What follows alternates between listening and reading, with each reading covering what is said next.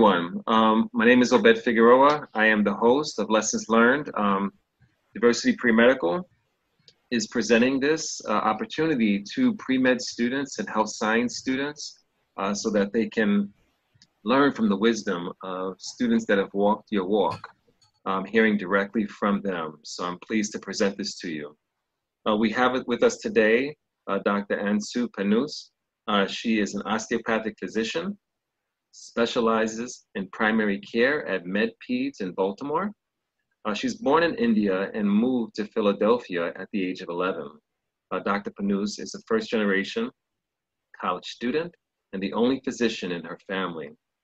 Uh, for undergrad, she attended the University of Pennsylvania, where she graduated with a Bachelor's of Arts, double majoring in health science and societies and South Asian studies. After graduating, she worked as a research assistant focusing on melanoma research before she was accepted to Touro College of Osteopathic Medicine. Uh, she graduated from there with her doctorate in osteopathic medicine and then pursued her residency in family medicine at MedStar, Franklin Square Medical Center in Baltimore, Maryland. Thank you, thank you, thank you. That was a mouthful.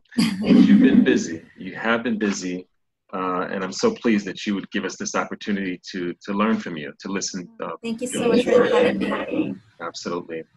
Uh, so, you know, our intention is again to connect with the pre-med students and, you know, have them uh, learn from your experience. You know, uh, and what we'll do is we'll start with a couple of speed questions, um, just as a as a means to get to get to know you beyond the sciences. Okay, so if you could just uh, give us your first thought when I ask these questions. Um, your favorite song? Um, Come on. I'm thinking, I'm thinking.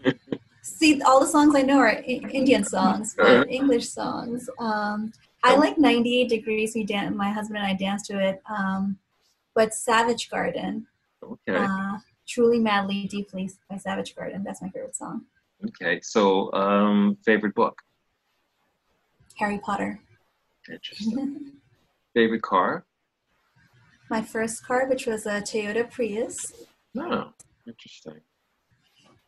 Um, and then, in terms of computers, uh, PC or Mac? PC for sure. Inside joke. uh, Android or iPhone? iPhone. Uh, favorite guilty food? Chocolate. And your favorite color? Orange. Who's your favorite high school teacher? Oh my gosh, Mr. Brooks. He was a crazy old man, but he was the he was one of the best teachers we've had. He would throw chalk. Um, he taught chemistry, organic chemistry, and pharmacology. Interesting. Um, and what was your favorite subject though in, in high school? Biology. Biology was? Awesome. Well, thanks for sharing that. Thank you so much. That that gives us a little. And you are also married uh, with children. Yes. Um, so wow, life life's been happening for you. Uh, Life's been nonstop, but it's great. awesome. yeah. So I'm sure they keep you busy. Yeah. As I mentioned to a previous guest, you know, as, as a father that has had little ones and now adults, I promise you we'll live through it. Well, they're still very little, so you know I'm looking for that silver lining soon. You'll get to the point where they're driving their own cars and jobs and making dinner for you when you come home. Watch, it's gonna happen. So my eight-year-old recently made breakfast for us, so that was very impressive, you know. So yeah, we're getting there. Awesome. So if you wouldn't mind, um, you know, what inspired you to go into medicine? So I wanted to go into medicine since I was four years old, not because of you know any influence, personal influence, but because when I was in India, I watched this show called Lifeline, which is kind of like ER here. Um, and it was about doctors um, saving lives and you know making all sorts of influence in people's decisions. And um, it was just very impressive. And little four-year-old me was like i want to do that one day. Mm, and um, you know it's it's um, i didn't realize what a big dream it was back then because i grew up in a very small town in india my parents, you know, they both didn't go to college. Um, they were both high school grads. And, you know, for a little girl in a small town in India to become a doctor was just not very realistic. Um, but my parents let me dream my dream and I continued working towards it. And, you know, that's, and the more I got to know about medicine, the more I got to came, come, more I came across people who were, you know, in the medical field, particularly doctors, um, the more I enjoyed it. Um, and that's, that's where it started. No, thank you. So when you think about the experience when you were, you know, in undergrad, you're like, you know, were there any subject subject matters that were like really challenging for you, and like how did you figure out how to, you know, make it make it work so that you could pass? Like a particular subject, you mean? Yeah, subjects that you struggled in. Um, yeah, so organic chemistry um, was not fun. I don't think it's fun for anybody. um, and uh, so I went to University of Pennsylvania for undergrad, and you know, it, it was just a lot harder. At least, you know, it was my perspective.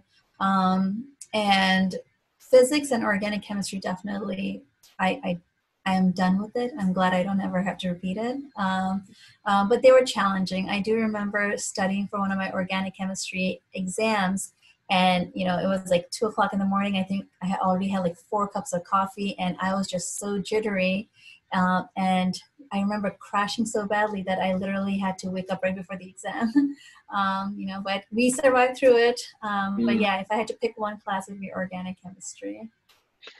And then when you you eventually got to med school, and like, did you feel like you still needed some extra help, or like, did you do it independently, or did you work collectively when you got into med school, dealing with that caseload of courses?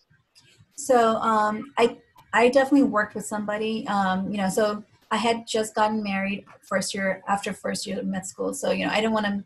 I wanted to be around my husband as much as possible, also.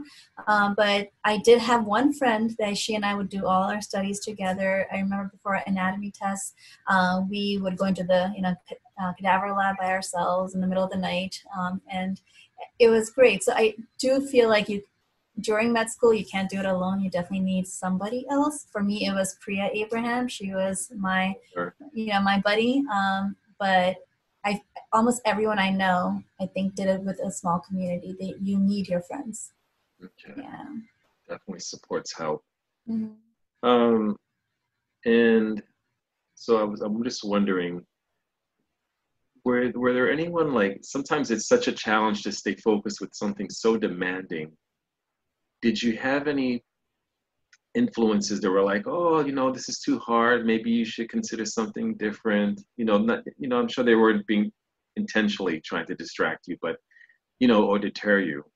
Did you have any of those influences, like, oh, you should consider something else? You know. Absolutely. Um, during my undergrad, actually, my pre-med counselor, who was supposed to encourage me, was like, maybe you need to consider something else. And um, I remember that was the first time I felt my dreams shattering, you know, um, because I guess at that time I didn't have the GPA that they expected and the numbers that, you know, I on paper I didn't look like a pre-med student applying to med school. And um, he told me, you know, if I, I could consider something else, if I want to go into the health field, consider a different profession, but I will never become a doctor. Mm-hmm. I still to this day sometimes wonder if I should go back and be like, ha. but yeah, I, am better than that. but, yeah. And then, um, you know, and my family, um, because on one hand, they never stopped me from dreaming, but on the other hand, you know, when I was going through certain difficulties, they did feel like, you know, maybe I need to, you know, open my options up and consider what other routes I can go through. Um, but thankfully, you know, I kind of stuck to my dream. I didn't give up, and here we are. Awesome. You know, and I didn't ask this of the other guests, but I, I wonder if you could share with us um, what does a day in the life look like for you um, in practice? Okay.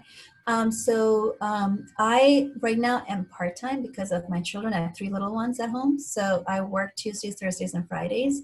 Um, but my Tuesdays and Thursdays are longer days. So I'm in the office from 8 to about 7. Um, you know, even with telemed visits, because we're still seeing a lot of patients in person, uh, I am here in the office. It is extremely busy. You know, we're seeing patients every 15 minutes. Sometimes we're double booked. Um, I'm, I have a lunch hour, which really becomes me finishing up my morning patients so I can start my afternoon patients. Um, and then after all that is done, and I go home, you know, put my kids to bed, I open my computer to do all the charting from the day and the telephone encounters and the labs. So it's it's a pretty busy day, and you know, if I was working five days a week, I would imagine it would be similar. Um, but yeah, it, it's nonstop, and it's definitely demanding. So you know, it's interesting being a non-physician. I I would have assumption that some of that clerical stuff that you would have somebody else be doing that, but you're saying you do it from start to the end. So we do have an awesome administration staff, and they do take care of a lot of things. Um, so, for example, if the patients are calling, you know, if it is something that they are capable of answering, they definitely do it. But a lot of times, it may be questions about medications and or um, you know they have started something and they want to know if these are these are the effects they should be expecting. Um, you know, so those things we can't really ignore if you know we're talking to specialists and specialist calls you know and they leave messages. So there are definitely things that we have to address personally.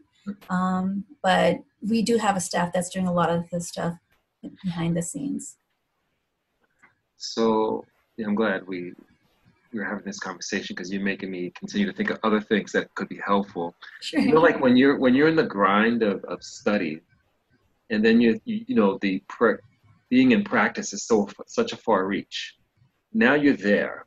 So could you help us make this connection to like you see the connections that are so critical in being being in med school connecting to practice like what are the elements that are so critical where absolutely these things apply to practice that you need to be aware of now um, that they can't see right now because they are they're not in practice right I feel like um, business administration should be part of med school teaching because no matter which uh, field you go into, whether it's outpatient or inpatient, there's just so much business aspect that as med students we're just not prepared for it. You know, so um, I I am learning that as I am in practice now. But I remember coming in and I was just like, whoa, like, I have no idea what any of this is. Um, so I do wish there was more of that, you know, more business, healthcare administration teaching within that school itself. Now I remember that, you guys doing the OSCE labs. Did that help you to conceptualize, you know, what is happening in practice? No, those helped us to prepare ourselves for patients. Okay. You know, so these are the different types of patients that are coming, but they mm-hmm. don't prepare us for the behind the scenes of, you know, for example, um, I order a CAT scan on a patient, and now insurance is like, no, you can't order this CAT scan because it's not necessary. Well, as a clinician who just examined my patient, I think it's necessary. So it's just like a lot of those conversations that I never at med school, you know, I just had to order it. I never thought about why this may be an issue. You know, insurance playing a role. Insurance is covering certain medications and not others. And as a physician, our priorities are patient and their health. So doing a lot of you know prior authorizations and things that is not medicine, but is still just as necessary to to provide the health. Now I'm thinking of the coursework that you're taking and kind of like trying to make a point of you how significant it is to understand these these elements before you go into practice. So like gross anatomy, um, you know, you would you agree that that is so critical to oh, understand? You know, I mean, like, so what are the other areas that are so critical that they should understand yes you absolutely really need to understand that deeply because when you get into practice what are the other? Um, so definitely gross anatomy and physiology. I mean you know just knowing how the body works and what it looks like. Um, even you know sometimes if when i'm explaining things to patients you know i someone at some point I told me you talk to your patients as if they're in a third grade level, no matter how smart they are. So, mm. you know, I literally sometimes if I'm talking about pain somewhere, I'm telling them about the anatomy, you know, that your rib cage and your muscles and the heart is there. Um, and so knowing that is definitely very important. Um, and the physiology of how those things work is very important. Um, you know, a lot of those courses that we take in our first year of med school, you know, histology, pharmacology, absolutely. Mm-hmm. Um, you know, all those give you the knowledge of medicine, you know, of how the body works and how medications work. Um, but then there's a whole other side of it, you know, the mental care, for example. You know, I will have a patient calling in for having sinus pressure, and the next thing you know, I'm talking about her anxiety, you know, mm. and a 10 minute visit becomes a 30 minute visit. And just to know how to deal with that because we don't get enough um, mental health preparation in that school. You know, we get maybe a month of psych rotation, but it's just not enough um, to really understand the mental aspect, especially as a family physician, mm. that we need to address. So just having more, you know, you know, psychology and mental health um, studies would be important. Um, as I said, a little bit of healthcare business administration knowledge, you know, so just how um, hospitals work, you know, how insurance companies build things, you know, even learning the d- different codes of how to code something. You know, I can order a test on a patient and it gets rejected because the diagnosis I put in is not necessarily the diagnosis they approve it for. So things like that make a difference, and that would make a better clinician. I yep. feel. Awesome. Um, so how challenging was it for you those those exams that you take? You know, um, you know the licensing exams. I mean, like how challenging was that experience? I hate them. So it's, it's uh, um, I feel like I am not a very good test taker. So those were, you know, pain. Um, and, you know, and if you're going to medicine, it's tests constantly, you know, even as a, um, as a provider, once you're becoming an attending, you still have to take them every several years. Um, I so starting with my MCATs, um, I had to take that twice. My first time around, I didn't do so well. The second time around was better. Um, I did both the USMLE and the COMLEX because I didn't know where I would go for residency, so I wanted to take both. Um, and they were hard, you know, they were definitely um, very challenging, but I think I had to repeat one of my USMLEs. Um, but um, it got better. You know, I started learning, especially with the COMLEX um, and the assembly, you kind of learn what kind of questions they're going to ask. Mm-hmm. So your test taking skills do get better, but it's never fun. yeah, I was going to ask that, you know, in terms of how do you improve on these um, and prepare for them. So you do have supports to prepare. Yes, um, they have lots of um, you know old quite old exams, and so if you depending on what resource you're using, they can give you um, the types of questions that are asked unfortunately in medicine things are always changing but you know so making sure you have the most recent information um, but it kind of gives you an idea of the kind of questions and the format of questions that they ask. Um, so you know i learned just to do lots of questions you know and kind of reviewing the answer um, both if i was right as well as if i was wrong to know why exactly um, you know a certain answer was an answer. So just preparing yourself repetition is very very important when you um, if you were to speak to your younger self you know um, would you have any advice for your younger, younger self? I would. I would tell my younger self to um, be more prepared. You know um, i went in not knowing what to expect in college kind of uh, you know i was finding my way and i think it kind of affected my process. You know made it longer than i expected it to be. Um, so definitely knowing why you're going what you're going for and how you're going to get there um, I would say don't give up. I'm glad I didn't. And I would say, I I know personally for me, you know, it was a lot of prayer. You know, I definitely believe that this was something that um, God had put in me. I felt like it was a calling, and I wanted to make sure I gave credit where it was due. And I do, even now, I feel like I am here because I have a greater purpose to serve. So I would definitely say, you know, those three things be prepared, don't give up, and know why you're doing it and put God in God first. Yeah. And, and, that's one of the things I wanted to make sure that we, touched on um, is your faith and how your faith has helped you. Because I'm sure people, um, you know, it'd be helpful for them to understand how that, if they, you know, have a faith that that could help them pull through. How, how, how, how has that been influential to you? It was very influential. I mean, I I think I grew both as a person as well as a you know person of faith uh, through this process. Especially every time there was a challenge, you know, it was easy to give up, but knowing that, you know, you know, like with, with God, you know, I felt like God was pulling me through. I definitely felt like there were miracles in my life, uh, even through the medical process um, that I couldn't explain myself, uh, and I could only give credit uh, to to God, you know. Mm-hmm. And um, even now as I practice, I make sure that that is part of me, you know. So um, I have like a Bible verse uh, in my room that patients sometimes look at, and we actually talk about it. Um, I've definitely prayed with a lot of my patients, and they've appreciated it. Um, so I, I, I don't hide it because it is part of me. Mm-hmm. And um, if patients want it, it's available for me to share. But I do feel like it's it's made me who I am today. It helps me be more holistic because you can't ignore the spiritual part of somebody. Absolutely. Um, I was recently interviewed uh, in the Bronx. Um, I'll be releasing that to you guys soon uh, by Bronx Network, TV Network. Um, and we were talking about, you know, and, research supports this, that when a patient is, is treated by a practitioner that can relate to them culturally, um, there's just better reception. Mm-hmm. It's better insight because the, the practitioner didn't just read this. You know, this practitioner has lived it, right? Mm-hmm. Cultural cultural experiences. Have you seen that when when you happen to come across a patient that can relate to you culturally? Uh, them, like, how has that been?